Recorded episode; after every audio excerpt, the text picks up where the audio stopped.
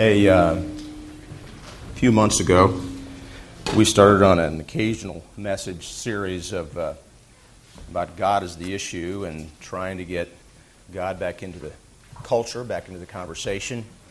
Um, and uh, we're going to continue that today. Uh, last month we talked about a variety of issues. Uh, this month we're going to talk about one that's a little heavier.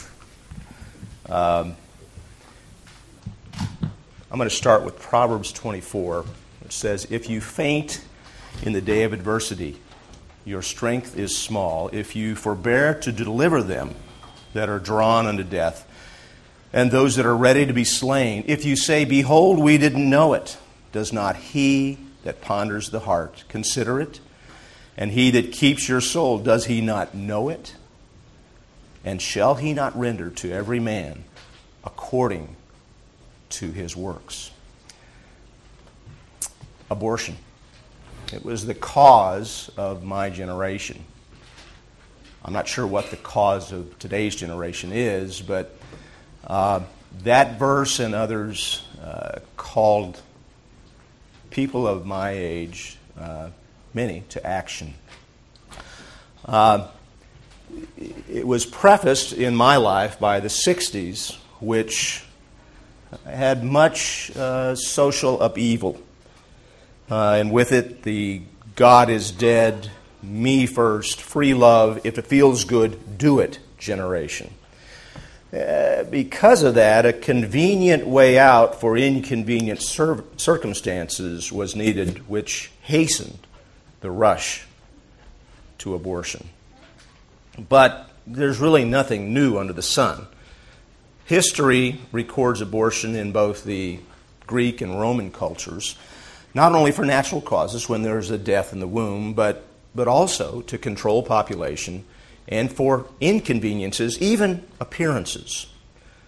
Uh, the early church largely condemned abortion, but generally drew the line at quickening uh, when the baby moved in the womb.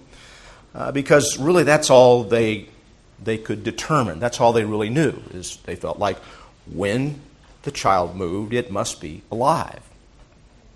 But some had some concerns about that, and some actually thought it through.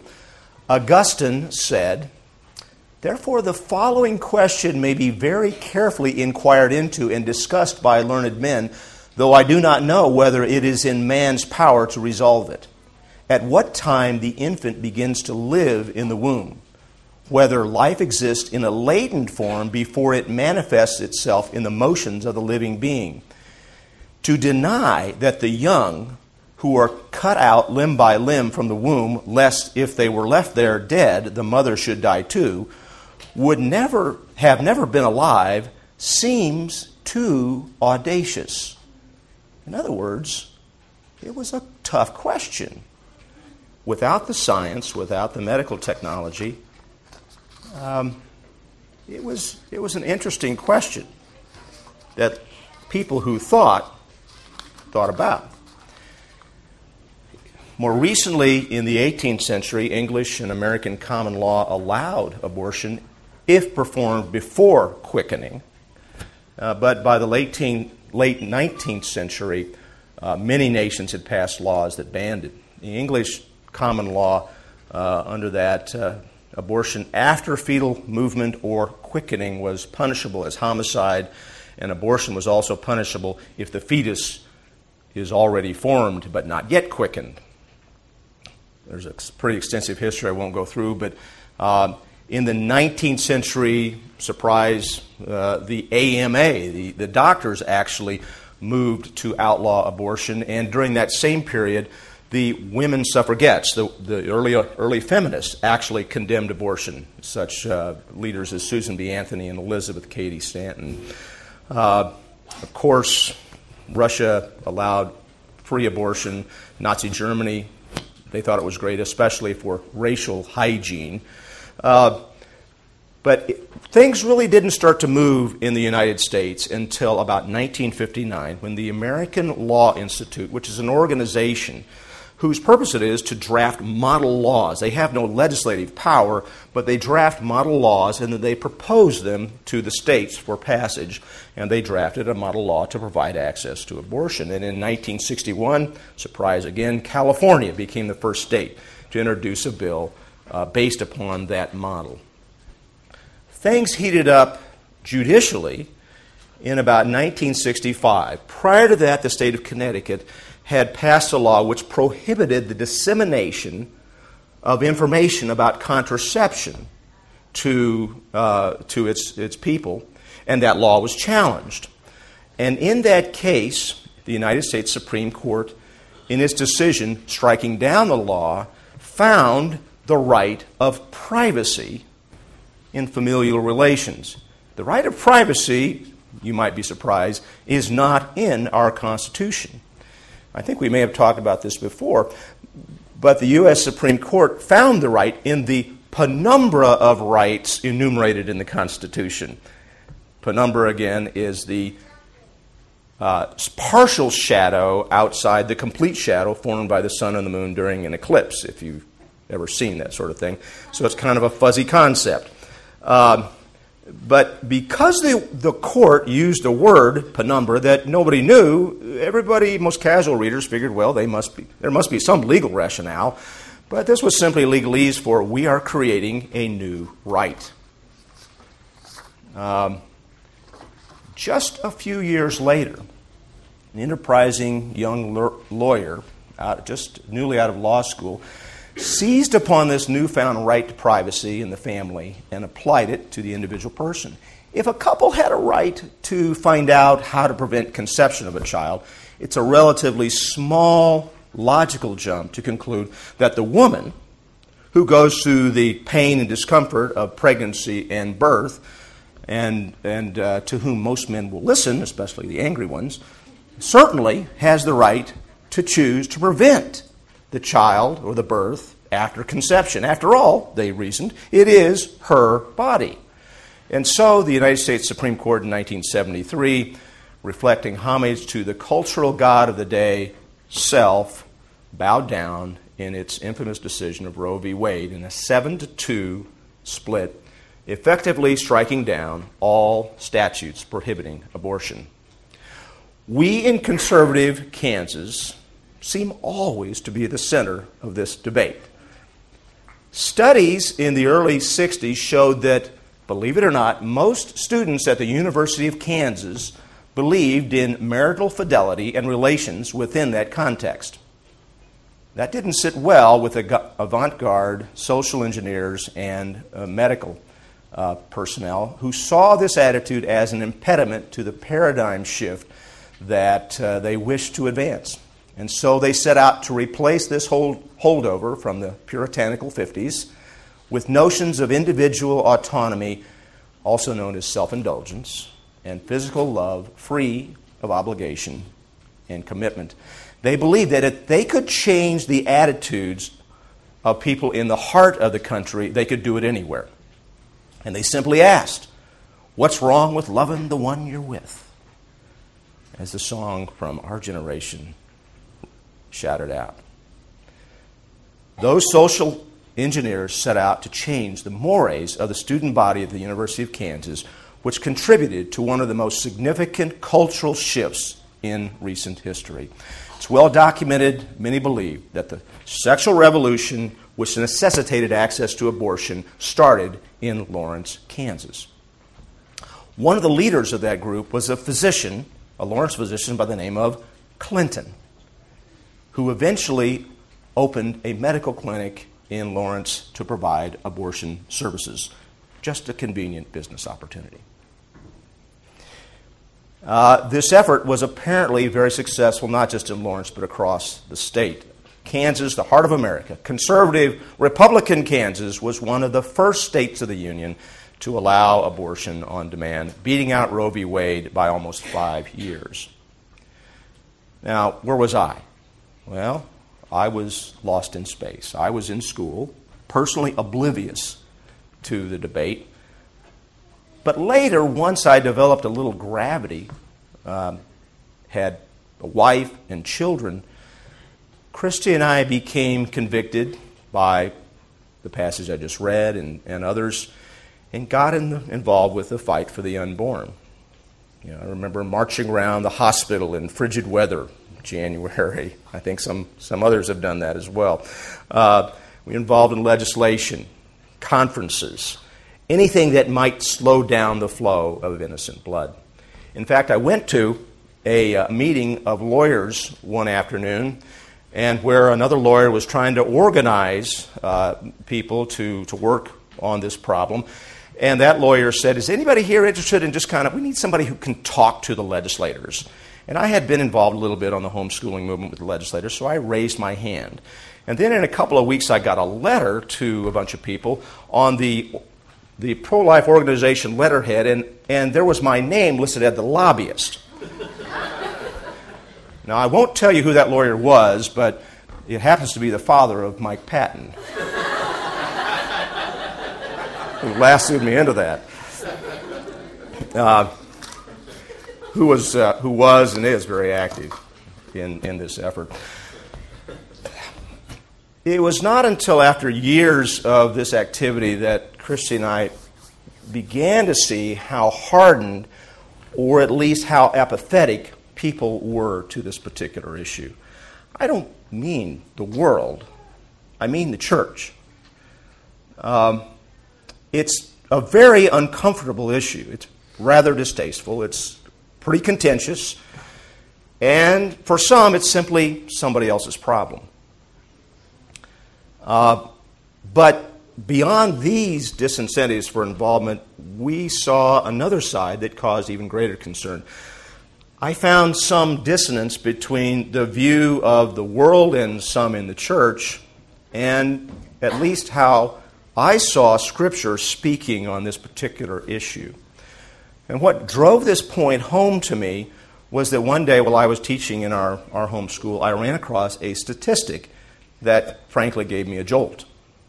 The lesson included a table on fertility rates over the years. And back when they started keeping track of these things, uh, in the mid 1800s, the rate was about seven children born to each childbearing woman. And of course, you can imagine that a lot of those kids died early in, in, in childhood. Uh, but, and understand, I grew up in a neighborhood in Kansas City filled with Catholic families. We were near a large Catholic church and, and uh, Catholic school. And so we were the small family with three kids, and most of the families had six to ten uh, in there. So um, I was surprised to read in this table that uh, uh, the fertility rate um, was uh, only about 3.6 children in the 50s, late 50s. Um, and by the early 90s, the table showed the rate was down to 1.8. Aha, there's the effect of abortion. Well, what caught my attention was that the rate in 1970 three years before Roe v. Wade, was 1.88. In other words, while I'm sure that some pre Roe v. Wade abortions affected the birth rate, it seems pretty clear that the attitudes about children had changed dramatically in 20 years. In other words, if the court had upheld the abortion restrictions and we didn't have free access to abortion, Many of the children aborted post Roe v. Wade probably wouldn't have been conceived in the first place because their parents would have found another way to prevent them. Abortion just became the last method of contraception.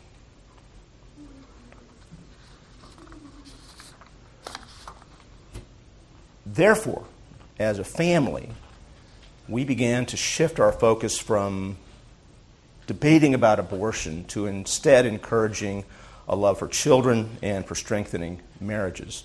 So, what's really important is not what Kent and Christy think, but what does the Bible say uh, about abortion? Well, nothing directly, but uh, even though it's never mentioned, the inferences are so strong as to be, I think, unavoidable. The main point in Scripture is that we are created in the image of God. And so we're something more special than animals. That's why we punish people who intentionally harm other people. That's called battery. And we sometimes put to death people who put other people to death. That's called murder. Uh, the Bible seems to view children as a gift, a blessing, a heritage from God.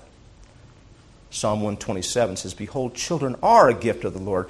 The fruit of the womb is his reward. Like arrows in the hand of a warrior, so are the children of one's youth. How blessed is the man whose quiver is full of them.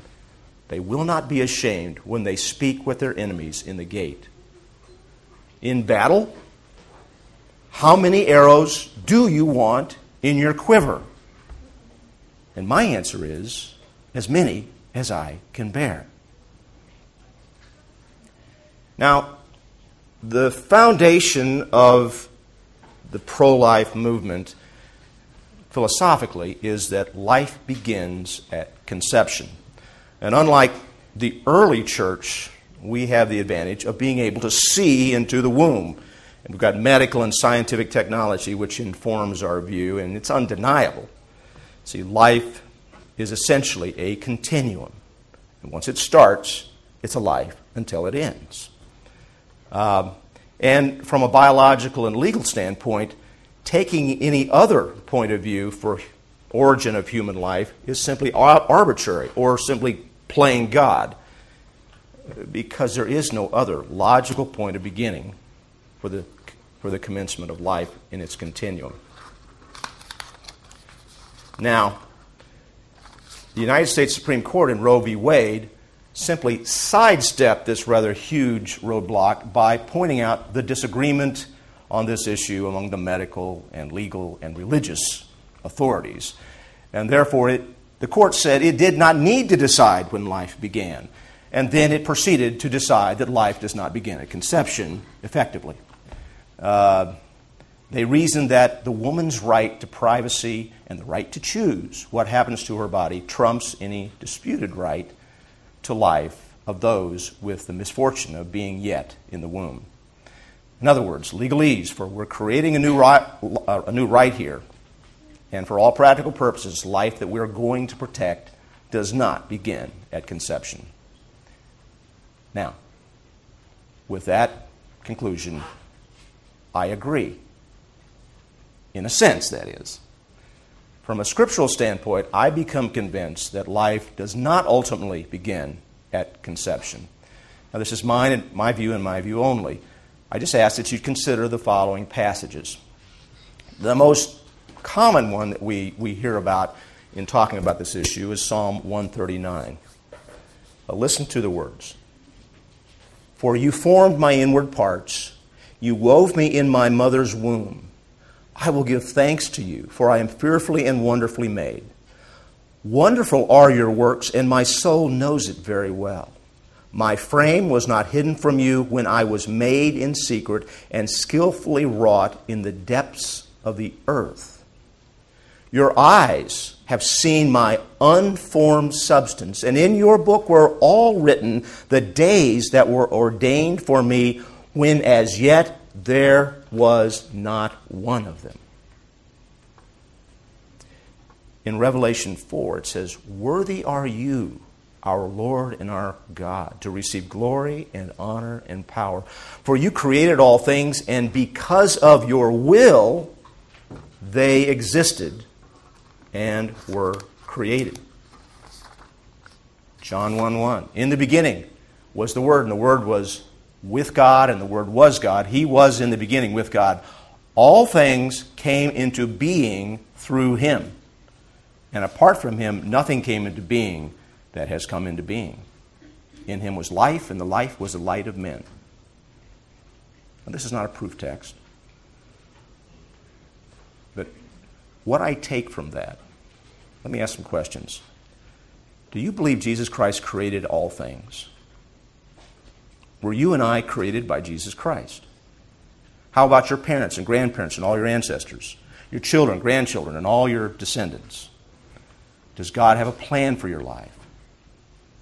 Does that plan include when you're going to live on earth and the family you're going to be a part of?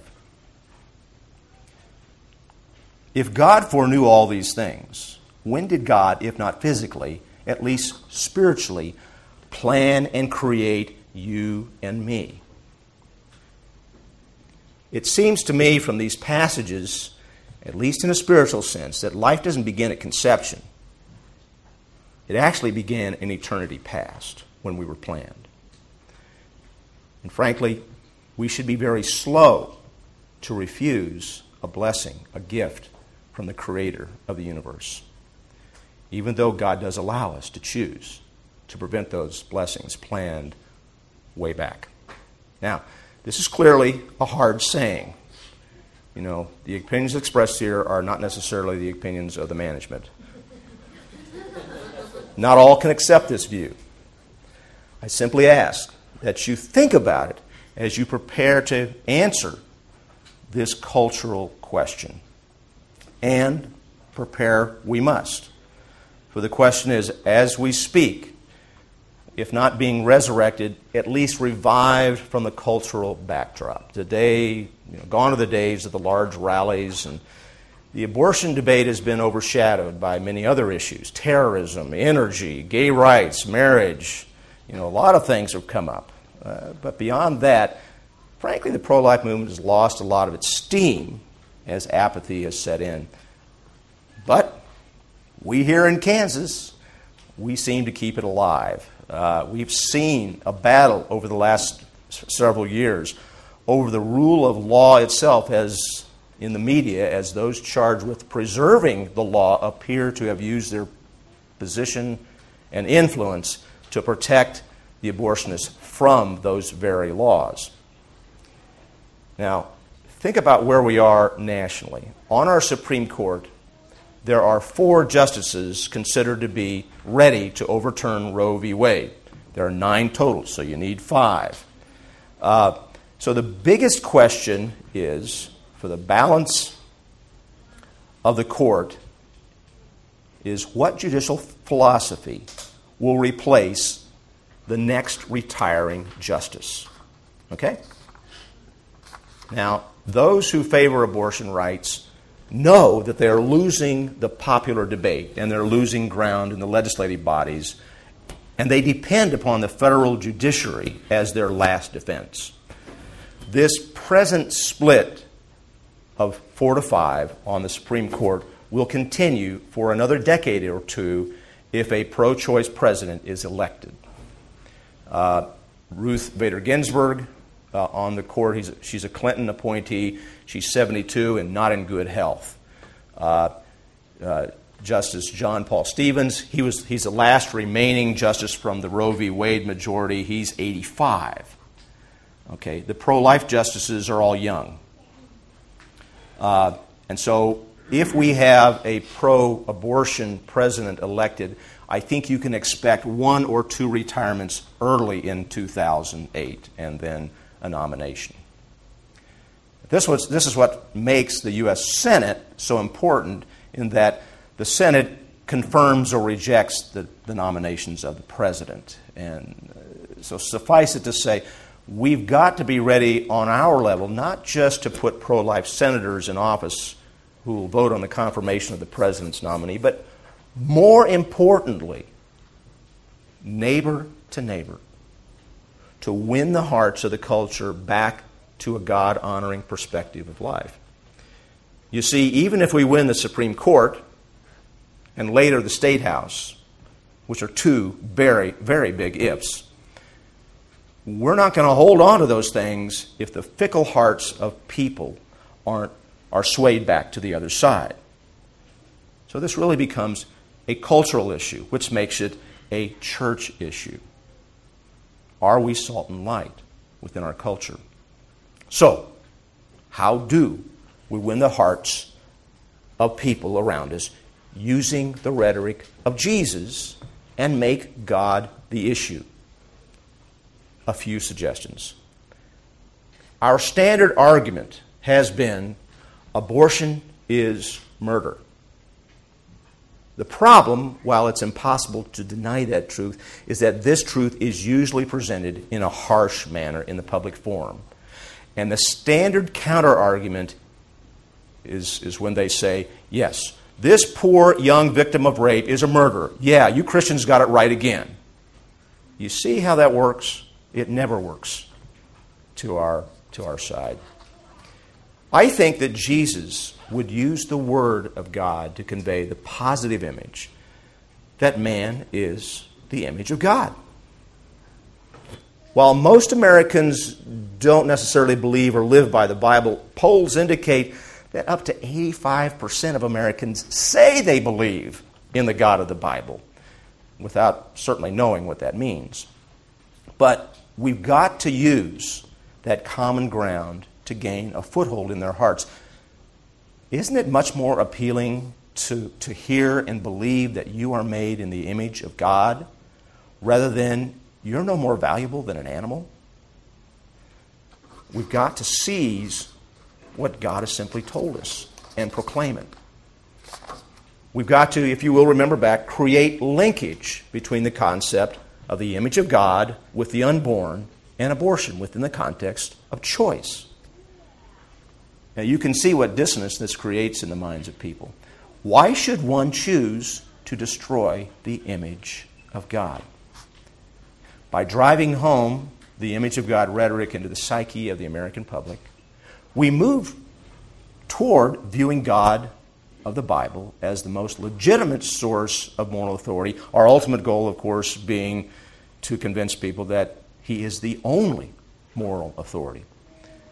And when we're accused of legislating morality, we've got to quickly respond to no, we are promoting morality and preserving the image of God in a civil and compassionate way.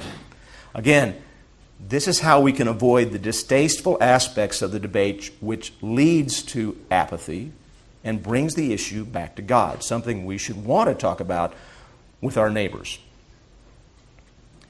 Now, a more potentially emotional argument is the consequences of abortion to the millions of women, young and old alike, who suffer in its aftermath. In the church, it's almost a certainty in any church, really, it's almost a certainty that some, perhaps many, have experienced abortion. In some of those churches, reminders come every January and Mother's Day.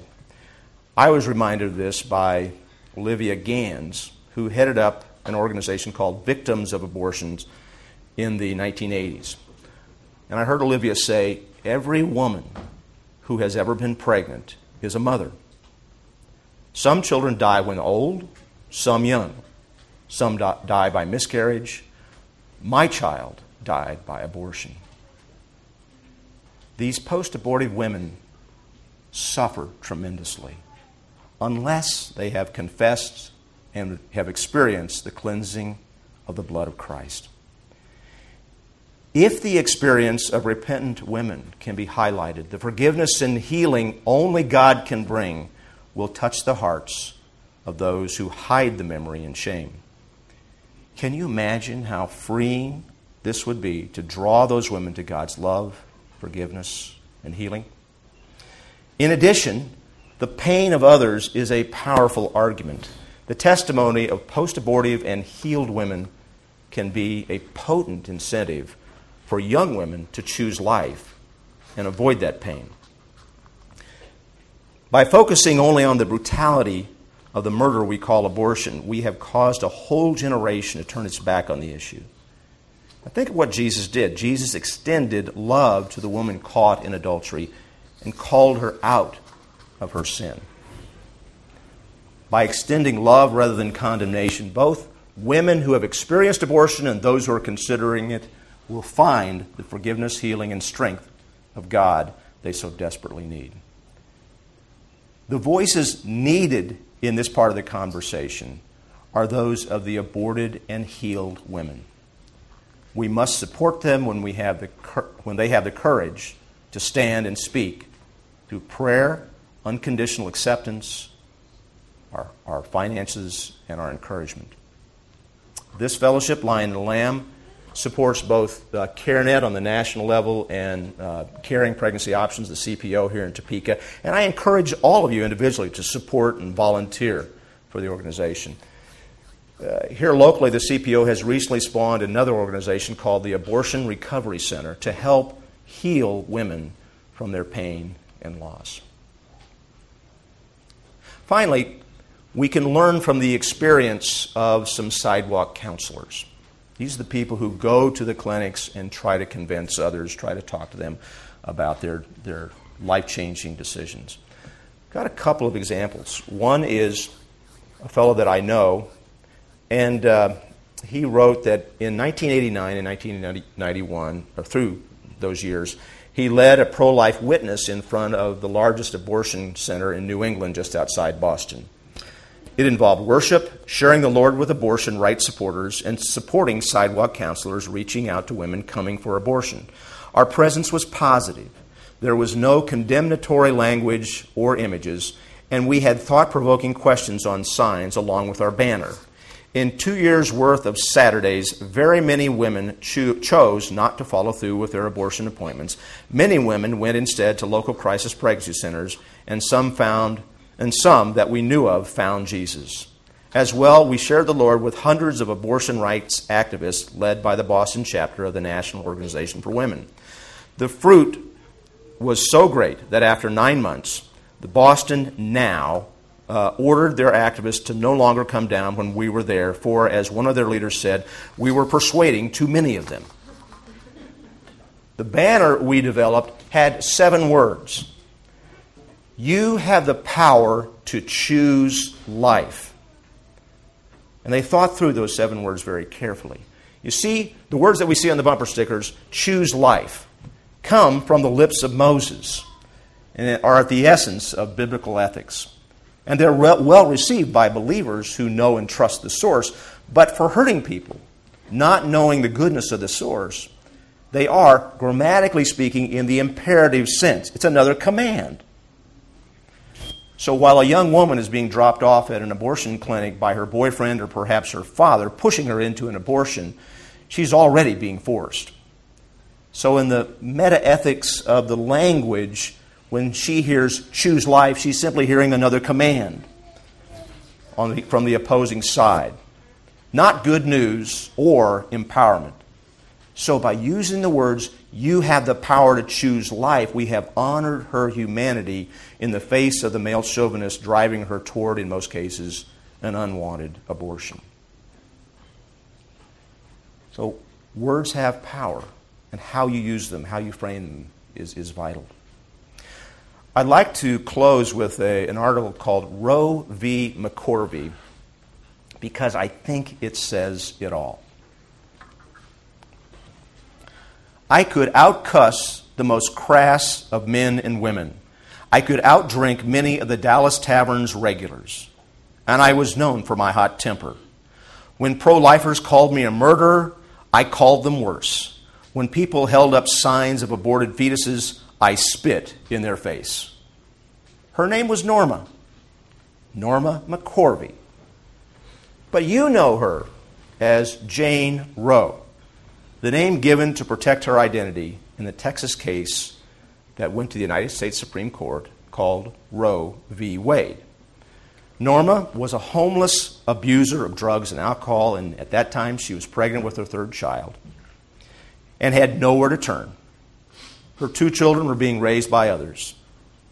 She was persuaded, over an offer of pizza and beer, to sign a sworn statement that she never read.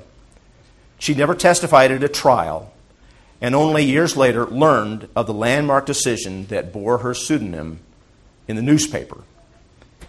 Years after this infamous decision was rendered, Norma found work in a Dallas abortion clinic. And there she said, I had a reputation to protect. After all, as the plaintiff in the infamous Supreme Court case Roe v. Wade, my life was inextricably tied up with abortion. Though I had never had one, abortion was the sun around which my life orbited. I once told a reporter, This issue is the only thing I live for. I live, eat, breathe, think about abortion.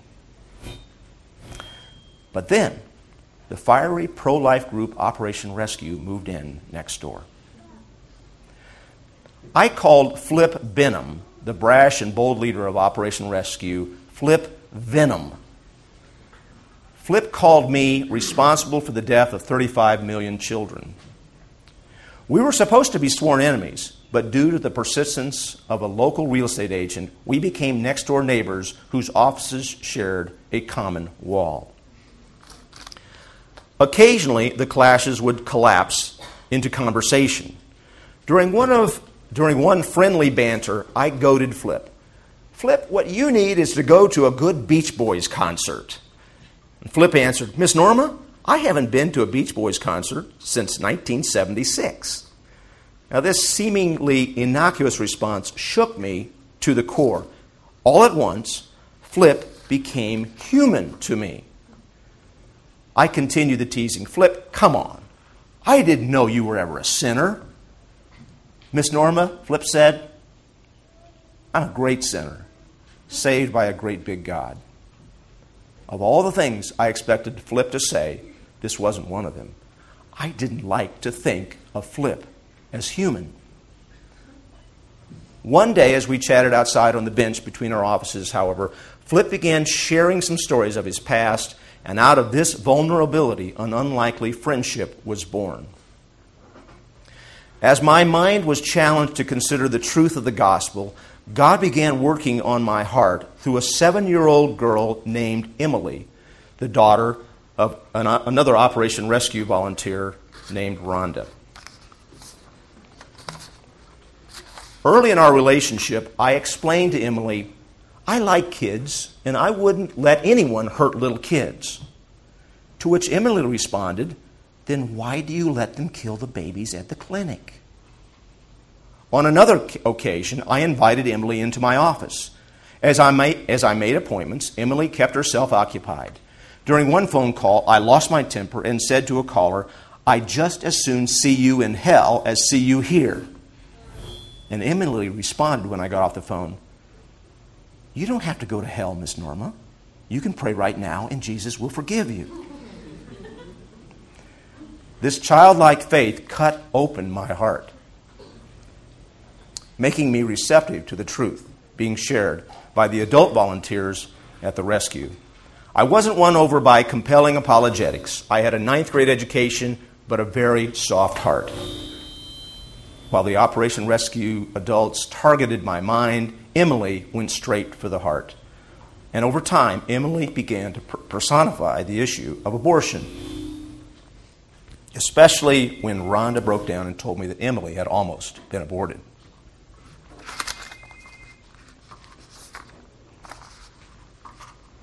The confrontation between rescue volunteers and the abortion clinic workers became particularly acute on Thursdays through Saturdays when abortions were actually performed. I was torn apart by the fact that for four days out of the week, myself and Rhonda, not to mention the other volunteers at Rescue, were the best of friends. But on the other three, we were bitter enemies. During one abortion day confrontation, I charged up to Anne, an Operation Rescue volunteer, who was holding a picket sign, and I yelled at her, You can't park the car on the same place you're picketing. Move the car. Anne responded, No, I'm not moving my car. This is our parking lot, too. I called Anne every name I could think of, which was usually enough to make the toughest protesters wilt. But Anne maintained her composure. When I saw that Anne wouldn't budge, I spit in her face. Anne smiled. I was furious. How dare you look at me like that? I screamed. How dare you smile at me? Anne politely wiped the spit off her face with her sleeve and said, Jesus loves you, and so do I. And I forgive you. It would have taken several clinic workers to pull me away from Anne, except I suddenly experienced severe chest pains and had to remove myself from the scene to catch my breath. Five minutes later, Rhonda and the girls showed up, the girls eager to give me a hug, and I was overwhelmed by such a generous display of love after I had nursed so bitter a hatred. The confusion inside me became intense. I couldn't stand the thought of losing Rhonda's friendship, and I wasn't about to let Emily be taken out of my life. But how long could we maintain a friendship when abortion stood between us? Then one morning, Emily cooed, Miss Norma, it would be so cool if you would come to church with us. Now, I didn't want to disappoint Emily directly, so I answered, Well, Emily, we'll have to be cool another time. I can't go to church with you this weekend.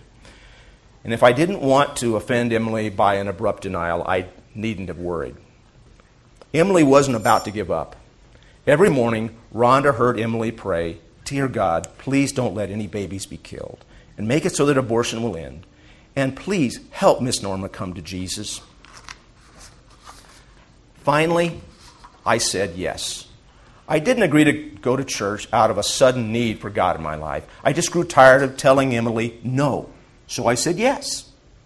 Rhonda was skeptical. Norma in church? But when they came to pick me up, I was dressed and ready to go.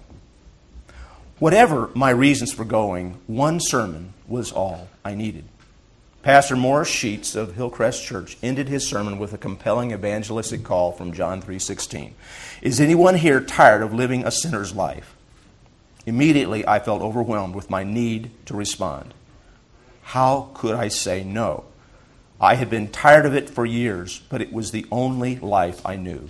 I cautiously raised my hand, then opened my eyes and looked to see if that was really my hand raised up high. It was. I couldn't believe it. I walked forward, leaning heavily on Rhonda for support. When I reached Pastor Sheats, I saw Jesus in his eyes. It made me feel so, so incredibly sorry for all my sins, especially for my role in legalizing abortion. I just kept repeating over and over, I just want to undo all the evil I've done in the world. I'm so sorry, God. I'm so, so sorry. As far as abortion is concerned, I just want to undo it. I want it all to just go away. Finally, I stopped crying and broke into the biggest smile of my life. I no longer felt the pressure of my sin pushing down on my shoulders. The release was so quick that I felt like I could almost float away. My conversion is one for the ages. The time was precise. Operation Rescue was next door to my clinic for less than a year. Has said, We moved in just long enough to pick up Miss Norma. But it wasn't until I had a regenerated heart that the truth of what abortion does could find a place in my intellect. Once that truth took hold, there was no turning back. I'm now 100% sold out to Jesus and 100% pro life. Please don't think that you, anybody in this room, can do nothing please remember that if we simply reach out with the love of God, if we reach out with His truth, each of us can have an effect on the culture around us. Let's pray. Father in heaven, we are astounded at how you use the most unlikely of people even little children, to bring your truth to the hearts of those who are stone cold to your love.